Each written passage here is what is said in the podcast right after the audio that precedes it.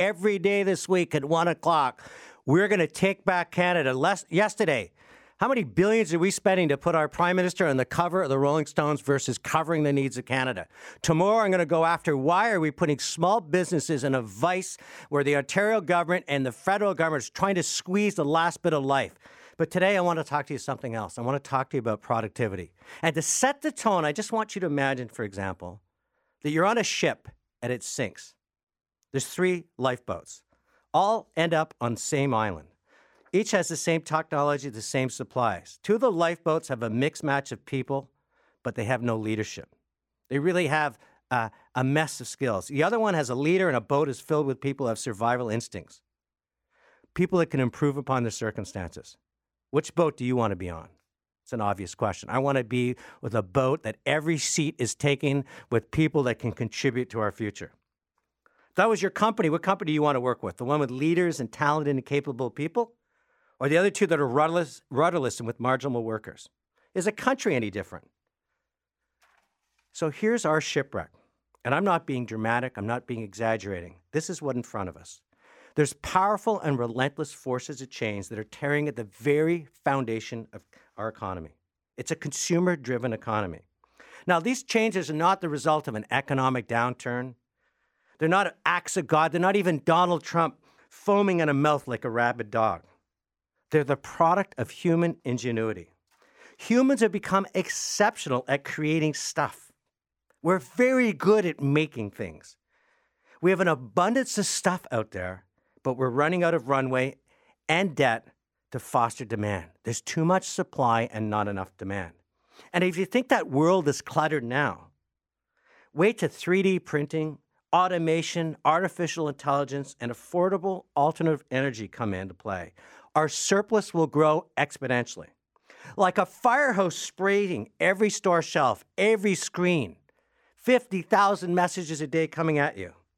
It'll be like drinking from a fire hose, and no one can drink from a fire hose. Technology is going to flatten product life cycles and competitive advantages. What you have to offer will be auctioned and priced at the speed of life. Every sector, most jobs and entire economies are vulnerable to people that are faster, better, and cheaper. Labor, we're already seeing, is being jettisoned and marginalized. Culture sacrificed as those left standing are asked and demanded to do more with less.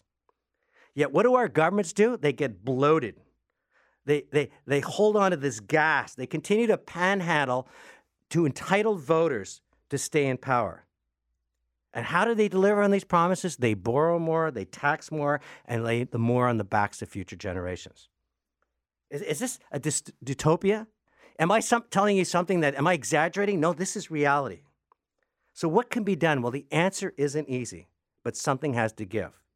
If you acted like that as an individual, or as a business, or as a country, you wouldn't survive. You'd be flattened by these forces of change. The only thing we need to focus on in this country, and it's urgent and it's paramount, is productivity. We have to become more productive as a Canadian society. Productive people are sought after in business. Productive businesses win. And productive economies are the ones where growth happens. And, and the countries that embrace productivity, doing more with less, getting faster, better, more efficient, are the ones that win globally. I'm sorry this is a survival of the fittest world. I wish we could wave a magic wand and everybody would get what they want, but it's about who has the instincts to win. This isn't rhetoric, it's math. In a world where there's too much supply and not enough demand, it's survival of the fittest. There's no middle ground, no status quo. Even if you think you're in the public service and you can hide, you're dependent on taxpayers continuing to pay that salary. We've either got to make it happen by becoming more productive as a country or wonder what happened as we get passed by. And the only way to do that is with talent, technology, and a culture that works together. So let's look at Canada, how productive we are. It's the productivity is the single most determinant of a country's per capita of income. When we grow our per capita of income, we grow our standard of living. We can afford more social programs. Countries that are innovative, that stay at the ebb, that bring in new technologies and new approaches, that are willing to get rid of the old ways of doing business, old ways of educating people, are the ones that succeed because they employ more, they export more, they do more. So, how are we doing as, as Canadians and Canadian business? Horribly. The chronic productivity gap between Canada and the US is widening. According to the Business Development Bank of Canada, it has serious negative implications. We're far less productive than we've ever been with the US. In fact, for every worker in Canada, we only generate 73% of what a US worker does. We're only 75% as good as productive as Americans and many other countries around the world. And that's down from over from 90% in the 80s. So how do we protect the standard of living? Tony, if you're telling me the truth, we need to be productive to keep our standard of living. What are we doing? We're hoping for a $100 barrel of oil.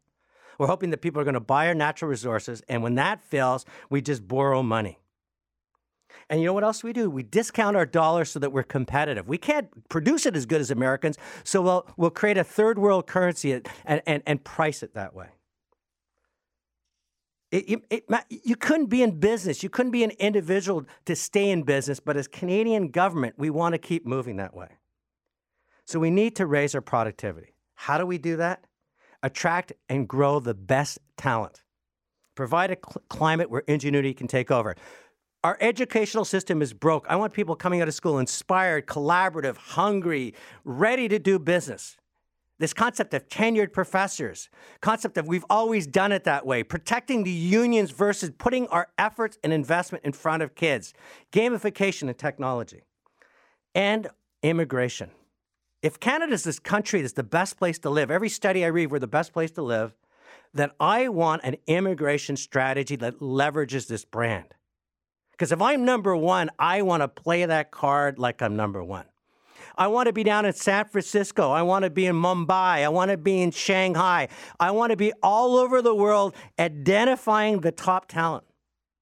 The people that have got hunger, people that got capital, access, and contacts. And I say, I want you to come to Canada and join forces with our homegrown talent. Talent that's now going to be organized because the private sector, academic sector, and universities are going to work to produce a new economy and together we can make it happen. I want to go down to the States where all these people are disenfranchised with Donald Trump and say, You want a citizenship in Canada? You've proven you can build a business. You've proven you can hire people. You've proven you can hire $100,000 plus coders. Purposeful jobs come up to counter. Talent is our lifeblood. And this is the only way we're going to succeed is through our productivity. To throw out unleash the shackles, get rid of the taxes, the bureaucracy, jackhammer off the cement that is killing our country, and focus on making Canada great again. Take advantage of what we have to build what we need to go in the future. It's Tony Chapman. I'm in for Jim Richards. I just went unleashed. I said, we got to take back Canada. I want an education strategy that puts homegrown talent at the top of the game. I want them coming out. I want to get rid of those dropout rates. I want science, technology. I want inspiration, passion, collaboration. I want an immigration strategy. I want an immigration strategy that says, you want to come to our country? I want the best of the best, but I want to make sure you speak English and French. I want to make sure you have our values. I'm not willing to compromise for you. This is Canada. This is who we are. This is why we're the greatest country in the world, and this is what we're going to do and build together. But to do so, I need your help. I need you to start calling 416 872 1010. Text me at 71010. The phone boards are lit up. You won't, your texts won't be read. And I want you to start, go to our Facebook page, go to our website, go to my Twitter page, click on the link, call, get to your member of parliament and say this madness has to stop. Stop spending billions of dollars. Stop, oh, stop fooling around. Start focusing on education. Start focus. I don't care about the unions. I don't care about that's the way it's done. I don't care about tenured professors and out of date textbooks. What I care about is the next generation taking care of me when I retire. What I care about is next generation's heart beating and getting excited. Marco, what do you think on this? Are, are, are you saying only white people that speak English should come to this country like Donald Trump is saying no, I didn't say that, and you didn't hear that. But no, I'll tell you, no, let me let, road, let me finish. I don't care what ethnicity you are. The only thing I care about is that you can contribute to my society, and you have a much better chance contributing to my society with the command of the English language. By the way, around the world, it's the language of business. And number two, I want you to come here and have and have and, and um, hold up the moral codes and values of our country. It is not your job to come and change my country. It's your job to come and contribute and build to it. And that's not racism, that's smart business. No, no, no. That's purely, wholly, solely Donald Trump racism. That's not Donald Trump as a, as a moron and buffoon that froths at his mouth and talks about uh, uh, is, is I have I don't care where you come from in this world. I just want you to look me in the eye and say, I, I am honored to be in Canada.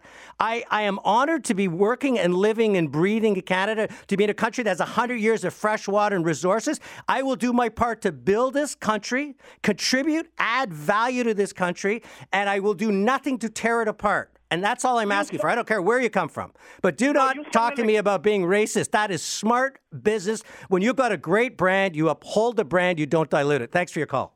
Phil, what do you have to say? I, I completely agree with everything you're saying, and this is why Canada is in real trouble with Justin Trudeau at the helm.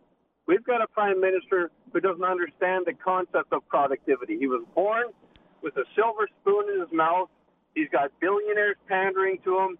He has no idea what the common man goes through. We're doomed if we get another term with this with this idiot, this pandering moron at the helm. Appreciate the call, Adam. Somebody wrote in and said, you know, I know foreign trained doctors mopping floors. That is wrong. I've sat and I talked, I get into taxi cabs and I talk to these guys and they're coming in and they've chemical engineers, come from Pakistan. They have so much to offer this country and we don't let them in because we're protecting. I don't want to, pre- I want to unleash, I want to jackhammer the, the, the bureaucracy and BS away. If you've got talent, we want you.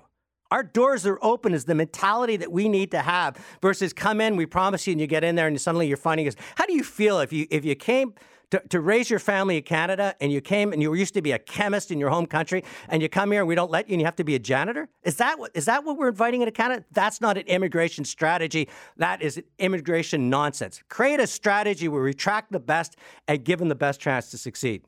Adam, what do you have to say? Okay, so I'm an econometrician and it's a very nice speech, but uh, unfortunately, Canada will never be more competitive than the United States because we don't own our company, our country. All the competitive parts of the business are shipped to the R and D parts of American corporations. Um, and yesterday, when you were talking about borrowing, you were completely wrong, and I didn't get through. But we'll go on that one other day. But no. Well, let me tell you something, Adam, where you're talking to me in your academic voice, and I appreciate it. But in yeah. today's world, we're no longer tethered to big cities. We no longer need shipping routes. We need access to the cloud. So yeah, to do our own R and D, to do our own innovation, to do the solar. Capital is controlled by large corporations, which control R&D money, and they're located in the Silicon Valley of the United States. Well, the Silicon the Valley of the United States can become. Fi- let me finish. Let me fi- let me have a conversation with okay. you. The Silicon Valley. What I'm seeing at incubators. I've seen some of the top venture capital companies come up and set up in Waterloo because they could get access to talent. It's starting to happen. Solar panel technology. Uh, we're seeing. Uh, uh, now, where does it eventually end up? Well, it doesn't have to be. If we had a strategy as a company, as a country that says these are the industries we're going to build and invest in and have exportable technology, I'll tell you something. You're going to go, I'm against cannabis legalization, but if we're going to do it, let's make sure we're creating brands and technologies that when those borders open up in the United States, it brings an export industry for Canada. Thanks for your call what I want to hear from you, 416 872 1010. Am I being dramatic? And people go, you know, by the way, they say Take Back Canada sounds like a racist slogan, like Make America Great. Make America Great didn't have to be a, slog- a racist slogan. It didn't have to be we're going to shut our borders. It didn't have to be about we're only going to buy America. It's about building the best that you have, taking advantage of what you have as a country and building upon it. Don't dilute it, build from it right? It's the same thing as you want for your kids. You want to better them, you want them to improve. Same thing you want in life. It's called Maslow's hierarchy of needs. We want to get better. Tim, what do you have to say? Yeah, my neighbors down the street, they are Hindu, I believe. They're from India. She's a carpenter, very, very, very good at it. And she's a chartered accountant. They've been here about nine years, and they've contributed since day one since they got here. They are the best of the best, from, from what I could see, from what they what, what they say they can do, they're doing. I love that. That's what that you know we were potato farmers. A terrible famine in Ireland brought farmers over and created a great agricultural economy for us. Eastern Europe uh, sadly had to leave their place. They came over, and those engineers helped us become part of the Industrial Revolution. Information technology, people are coming. This is a great country to work in. It's, it's a knowledge economy coming forward. We can no longer be hewers of wood and pumpers of oil. It doesn't work. Thanks for your calls on that. You know, we're going to keep coming back to this. Tomorrow it's about small business